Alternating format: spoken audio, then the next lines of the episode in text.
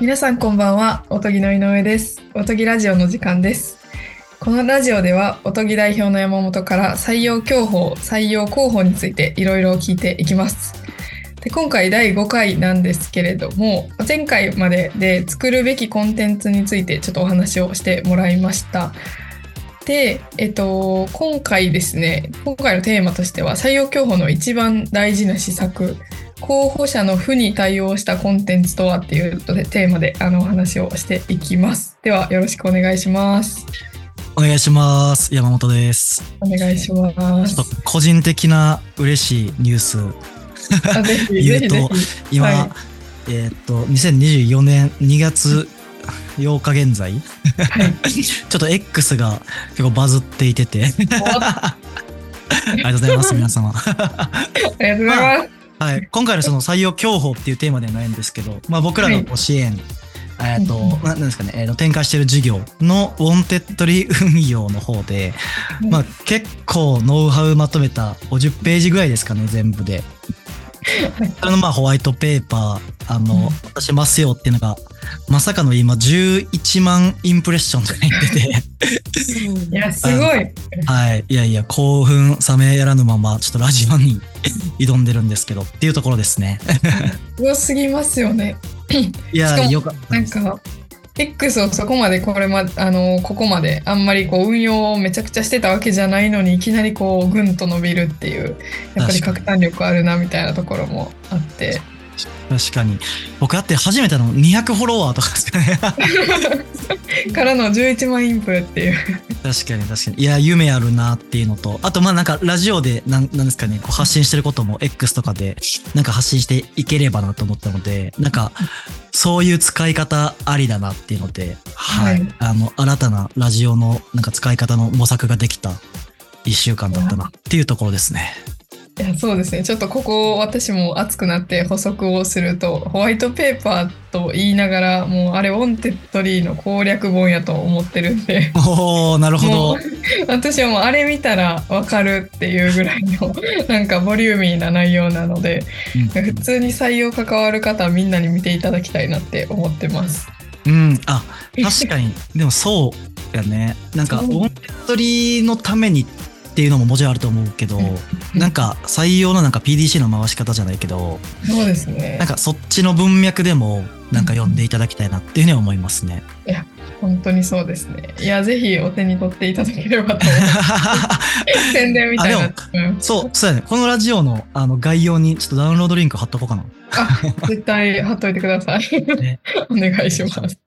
はい。で、まあまあまあ、そうですよね。まあ、はいそれで、なんか私たちもラジオでもどんどん発信していきたいなって思ってるんですけど、まあ今回のテーマの、じゃあ、採用広報、競歩、まあ効果の違いみたいなところから、また改めてお話ししてもらいたいなと思うので、ぜひお願いします。はい。はい、わかりました。そうですね。ちょっと本題戻ります。候補者の風に対応したコンテンツとはっていうところですね。で、まあ、あの、井上さんからもありましたが、一旦ちょっと改めてその採用広報と採用競歩をした時の効果の違いっていうところを一旦まあ骨格だけでも理解した方がいいかなっていうのを思ってるんで、めちゃめちゃ簡単にですけどお伝えしますと、まあ再三言ってますけど、えっと、まあ採用広報は、まあ、あくまでやっぱりこう、認知を取っていくっていうところの目的、効果が強いかなっていうふうに思ってます。もちろんそれだけではないと思うんですけど、はい。はい。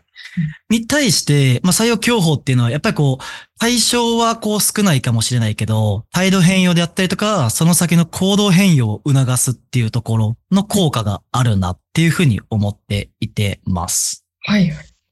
まあ簡単にちょっと態度変容とか行動変容っていう言葉を使ったのって、補足しますと、まあ態度変容は何ですかね？えーっと、その物事とかに対する、えっと、まあイメージとか心象が変わるっていうふうに言われたりして、はい。はい。ちょっと変わったこう CM とかがを見たときに、なんかポッキーでこんな思いあったんだとか、ちょっとわかんないですけど、うんそういうのでなんかイメージ変わるみたいなところです。は行動変容っていうのが態度変容のその先にあるもので、はいえっと実際まあ行動に起こすうんものですね。まあ、えっと、そういったイメージ変わってめっちゃいいやんってなってものを買うみたいな。うん。うんはい。なるほど、なんかありますね。です。まあ、それで採用に、あ、あ、どうぞどうぞ。はい。さありがとうございます。採用に置き換えると、まあ、企業のイメージ変わって、ちょっと話聞いてみたいから応募しよう、みたいな態度変容と行動変容みたいなセットかなと思ってまうす。ん。あ、なるほど、なるほど。あ、めっちゃありますね。なんかナチュラルに多分皆さんやってるかなとは思うんですけど、あ、こういう会社だったんだ。イメージと違う、なんか受けてみようかなとか、話聞いてみようかなみたいなところは皆さんやってらっしゃるかなと思うので、あの、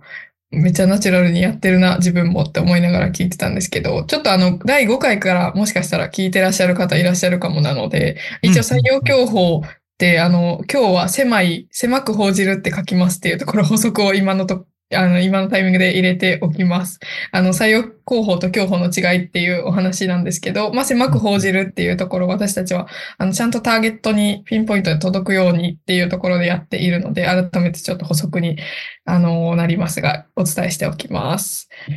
はい。で、えっと、まあ、競歩は対象は少ないかもしれないけれども、あの、態度変容、行動変容を促せるっていうところの話を今してたんですけれども、はい。でもなんか実際どうやってるのかみたいなところもお話しいただければなと思います。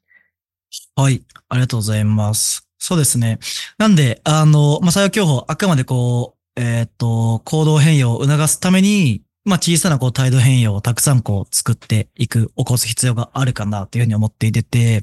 で、ここでこう一番有効なのが、えっと、まあ、テーマでもある、えっと、候補者のこう、負に対応したコンテンツっていうところですね。負を解決するためのコンテンツを作っていくっていうところかなと思ってます。まあ、ちょっと、あの、言い換えると、なんか採用 CX っていう、あの、はい候補者の、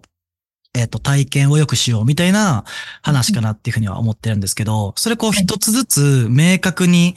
こういう負があるよね、こういう課題があるよねっていうのを設定して、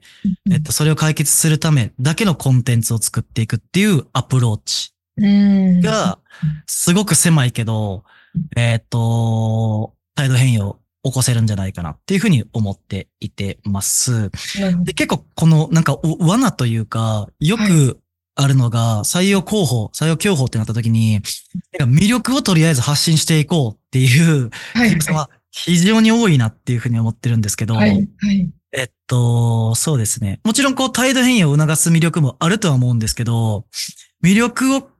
アウトプットしていくっていうだけの観点だと、やっぱりへーで終わっちゃうんじゃないかなっていうふうに思っているうん。ので、やっぱり魅力を発信しようだと、やっぱ解像度がめちゃめちゃ荒いなっていうふうに思っているので、はい。それはあんまり推奨してなかったりしますね。うん、うん、うん。なるほど。魅力を発信するのが、まあ、だ、ダメというか、なんかこう、な、なんでダメなんですかっていう、なんかまあ皆さんも思われるかな。多分魅力発信していこうって思われるのが、その、態度変容、行動変容までは起こせないからあんまり良くないっていう感じですかね。あそうですね。あの、まさにもおっしゃる通りで、えっと、ダメ、ダメじゃないっていうよりかは、優先度が低いっていう認識の方がいいかなっていうふうに思ってます。もちろん魅力を発信した方がいいんですけど、はい、はい、はい。はい。あの、それだけのアプローチだと、やっぱり成果にはつながりづらかったりするので、うん順番としては、本当に、あの、まあ、我々がこう説明してきたようなコンテンツの作り方であったりとか、はい。まあ、これからこう、ご説明する候補者の負に対応したコンテンツ化を作って、まあ、一定、あの、こういったまあ、何ですかね、オンライン上のコンテンツで解決できそうな負に対応したコンテンツ出せたんじゃないかってなってから、魅力をこうちょこちょここう出していくのはありかなっていう、そういう意味で優先度が低くなるかなと思ってます。あなるほど、なるほど。ありがとうございます。で、実際なんかこう、まあ、候補者の負に対応するコンテンツっていうのが、なんかまあ、どういうものなのかみたいなところもお話、お話聞いていければと思うんですけど、どんな感じのものになりますでしょうか？はい。ありがとうございます。そうですね。えーっと、まあ、まず大前提、まあ、ちょっとさっきもお伝えしましたが、ちゃんともう候補者の負、これだとか、課題を明確に設定して、もう本当にその負とか課題を解決するためだけのコンテンツを作るっていうはいはい。感じです。なんでもう、この一つのためだけにやるぞぐらいで全然いいとうん。思っていてます。はいはい。そうです。で、えーっと、そうですね。で、ちょっと、えーっと、何ですかね、その候補者の負に対応したコンテンツっていうワードだけだと、結構分かりづらいかなっていうふうに思うので、なんか例えばみたいなところもご紹介できればなっていうふうに思っていますが、はいはい。えっとですね。あ、もうでもそうですね。そのコンテンツの例3つぐらいですかね、紹介したいなっていうふうに思っていってます。はいはい。とそうだな。じゃあ、例えば、何ですかね、その、えーっと、そうですね。えー、なんかまあ、採用媒体とかをこう使ったときに、はい PV 数こう一定伸びて見られている。で、かつ、えっと、ブックマークとかもこう来ているから、一定興味持たれている。ただはい、応募全然ないぞ、みたいな状況って結構あるんじゃないかなっていうふうに思っていてて、はい。一旦それ整理したときに、見られているし、ブックマークもされてるんで、一定興味も持たれているにもかかわらず、えっと、面談っていう時間確保はできてないっていうはいはい。ところなので、で本当にあと背中をちょっと押すだけで応募にまで至るような状況かなっていうふうに思ってます。なるほど。はい。ってなった時に、なんで興味持ってくれてんのに、応募にまでは至ってないのかっていうのをちょっと仮説立てて、えっと、今の現状とかを整理して、えっと、やっていくっていうところかなっていうふうに思っていてて、はいはい。で、あの、まあ、あくまで、なんですかね。その状況では候補者さんにこう話聞けなかったりするんで、はい。えっと、まあ、仮説であったりとか、まあ、世の中にこう出ているけ傾向みたいなところを掴んで、えっと、コンテンツを作っていくっていうのがあるかなというふうに思ってますが、なんか、我々がこう支援している中でよくあるのは、はい。えっと、その企業のこう業界とか、あと人もなんとなく分かった。けど、実際自分がこの職種、このレイヤーで入社した時に、何をするのかが分からない。から、うんまだちょっとブックマークで他の会社見てみようとかっていう状況になりがちだなっていうふうに思ってて、なるほど。はい。で、そういう状況の時とかに、もうその職種の、えっと、全業務プロセスとかフローを洗い出した業務内容紹介記事とかを使っ作って、そういった求人とかに入れ込むことで、そこをクリアにして、あ、だったらなんかイメージ湧いたし、自分も、まあできそうとか興味持ったから応募してみようっていうのを狙うみたいなイメージですかね。なるほど、なるほど。あ、なるほどですね。でも結構これ、あの、やっぱり候補者のっていうところで、なんか、なんですかね、ターゲットみたいなところもやっぱり紐づいてくるのかなって今お話聞きながら思ってて、なんか例えば若手だったらこういうところが、はい、ハードルになる傾向があるとか、まあ、マネージャー層であれば、なんかこういうところが気になるとか、まあそれこそ職種によっても、このところが負になりかねないみたいなところとかも、なんか結構変わってきそうなんで、それもやっぱり紐づくのかなと思うんですけど、そことかってどうですか？え、ど、あえっと、なんか、候補者の風っていうのが、なんか、今で言うと、何ですかね。